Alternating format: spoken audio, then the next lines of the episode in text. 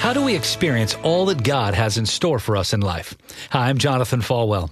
This is a question that we all ask at some point. The Bible tells us Christ has come to give us life more abundantly in John 10, but how do we get there? Where do we find that plan? How do we get it?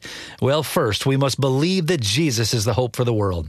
Jesus died and that he rose again so we could experience God's perfect plan in our lives. It is only through him that we find the hope that we need, so we must believe in Jesus. Jesus. Second, we must live for him. 1 Peter 2 1 tells us, So get rid of all evil behavior, be done with all deceit, hypocrisy, jealousy, and all unkind speech.